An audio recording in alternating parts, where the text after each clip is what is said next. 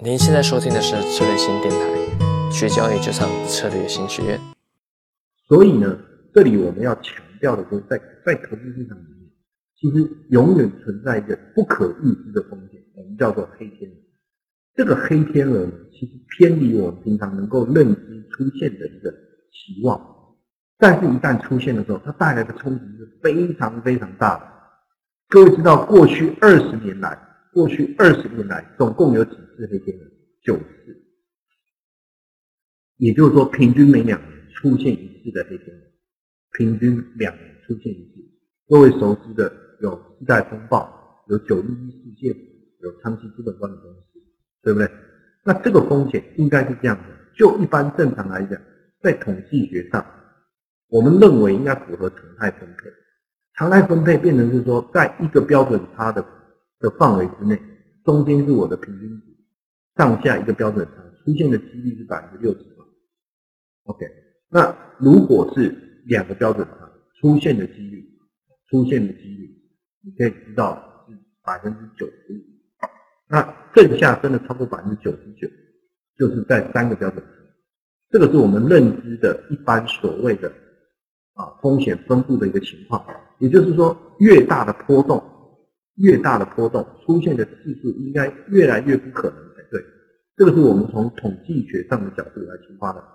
可是这种不寻常的现象，不寻常的现象出现的频率却比我们认知来的高，导致变成是里面这一个分布图，也就是右边或者是左边尾巴的部分翘了起来。我们叫做肥尾现象，这个肥尾现象肥尾的现象，就是告诉我们说，这种极端的的状态出现的频率，会比我们认知的的次数来的高很多。那这种情形就是所谓的黑天鹅，而且一旦出现，它的冲击是非常非常大。那什么时候会出现？不知道，不知道。多久会出现一次？不知道。所以假设你今天的交易并没有去注意到这个概念的话，也许，也许你你平安无事可以走个好几年，但是你不知道哪一次你会因为一个黑天鹅的出现，导致你的人生出现了很大的改变。所以我我问我学生几个问题，就是说你回去你再看这一页的时候。你先问自己一个问题，好，这里你要注意听，这些对冲基金的经理人，他们不是傻蛋，他们都非常的专业，可是为什么他们站在合理的评估股价的角度上，他们去放空保时捷股票的同时，难道他们没有仔细的去思考，他们所做的空单？所占福斯汽车的股本，未来有没有可能被冲击到？还有，难道他们不知道历史的缘故？这个州议会持有股权的比例呢？难道他们收集讯息的能力这么差？可是，那所有的人收集讯息的能力都很差。所以这一篇文章到底反映了一件什么事情？我想请大家一起想一下，就是你回去的时候，你在看这个 PPT 的时候，你帮我想。这些专业人士到底发生了？为什么会好像这个这个失心疯一样？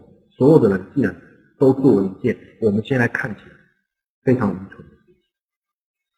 然后第二个问题问大家：黑天鹅效应，如果你看得懂，我刚才我告诉你什么是黑天鹅，对不对？那下一次黑天鹅再来的时候，你觉得你觉得你自己的交易方法？能不能承受黑天鹅的冲击？如果可以，为什么？当然可以承受冲击，我觉得这还不行。这是一个思维。第二个思维，我想在要问的是说，那你有你的交易方法有没有可能，因为在黑天鹅来临的时候而赚到一笔惊人的财富？当然，我要先，你必须先记得一件事情：黑天鹅是无法预料的。我不是不是说，哦，那我有个我我的方法是我可以分析出什么时候会有黑天鹅。就是因为分析不到了，抓不到，所以才叫黑天鹅。那黑天鹅假设每两年有一次大的、小的，对不对？有的天鹅很小，有的很肥。那你的交易方法，第一个有没有可能躲过黑天鹅的来临？第二个，你在想，哎，我的做法，我的是买股票，然后我是做股指期货，还是我是做期权，还是我是做什么？能不能躲过？我的交易方法，我的交易系统，还是说黑天鹅来的？那另外一个是可以躲过，OK？那躲不过，就就麻烦了，你就重新去调整你的交易方式。那你说，哎，可以躲得过？那我更想说的是，那能不能再利用黑天鹅狠狠的捞一笔钱？知道吗？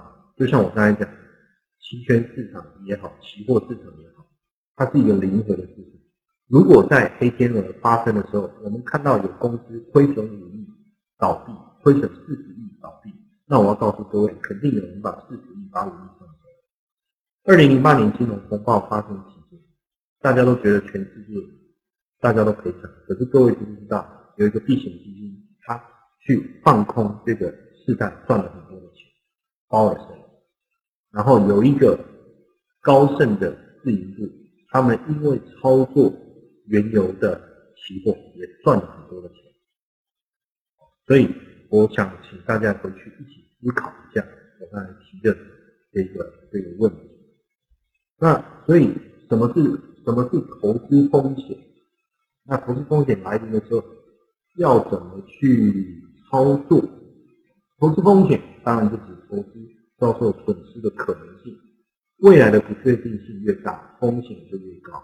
那因为呃风险又分成事前可以可可以控制跟不可控制的。事前可以控制的意思就是说，当风险真的发生的时候，我的部位它的损失已经被限制住了，不会有更大的啊损失。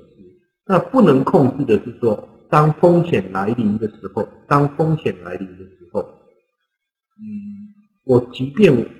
我有去控制我的风险，但是我还是不知道我的风险损失会是多少。那因为大部分的投资人都不希望能受不确定性，所以未来的不确定性越高，就风险越高。我们希望投资的报酬。但是未来啊，我会跟各位讲一个有趣的，就是说，呃，大家都讲风险越高，报酬越高，风险。不确定性越低，你的报酬就越低，对不对？这个、这个、这个，呃，确实是这样。所以，但是我们之后要让各位知道，说我们可以尽量去控制事情的风险。所以说，我们在事前就把风险控制住。那因为基本上市场的风险来自于这么多：企业风险、市场风险、利率风险、购买力风险、政治风险，对不对？那实际上，我觉得最主要的风险还是在市场。就是有一些不确定的因素从市场这边过来的风险，那全球都会面临的风险，包括经济面的因素，包括自然的因素，一些恐怖主义的发生，像啊这个最近有好多电影，我们那个成龙，成龙这个老大哥，我我从小时候就看他的电影看到现在，他最近不是拍了拍了一部这个英伦对决吗？这个讲这个恐怖主义的，对不对？那报酬跟风险之间，当然，往往说，如果我可能面对的风险越大，那我有可能获得的报酬就越高。基本上，那你说，那这样很可怕。也就是说，如果我要追求更高的报酬，那我就必须去面临一个可能不可知的风险，而且风风险发生的。概率是高的，所以这个这个实际上到底要怎么样去掌握或或去取得一个平衡呢？那实际上每个这个这个金融产品的风险都不一样。当然，你你的是存款或是买的是一些债券，可能风险稍微低一点。那如果你做的是这个投机性的产品，或是说像有期货啊、期权这一类的。它的风险相对的，但是它也可以带来很高的报酬。那这个未来有机会的话，我会我也会跟各位多聊一聊。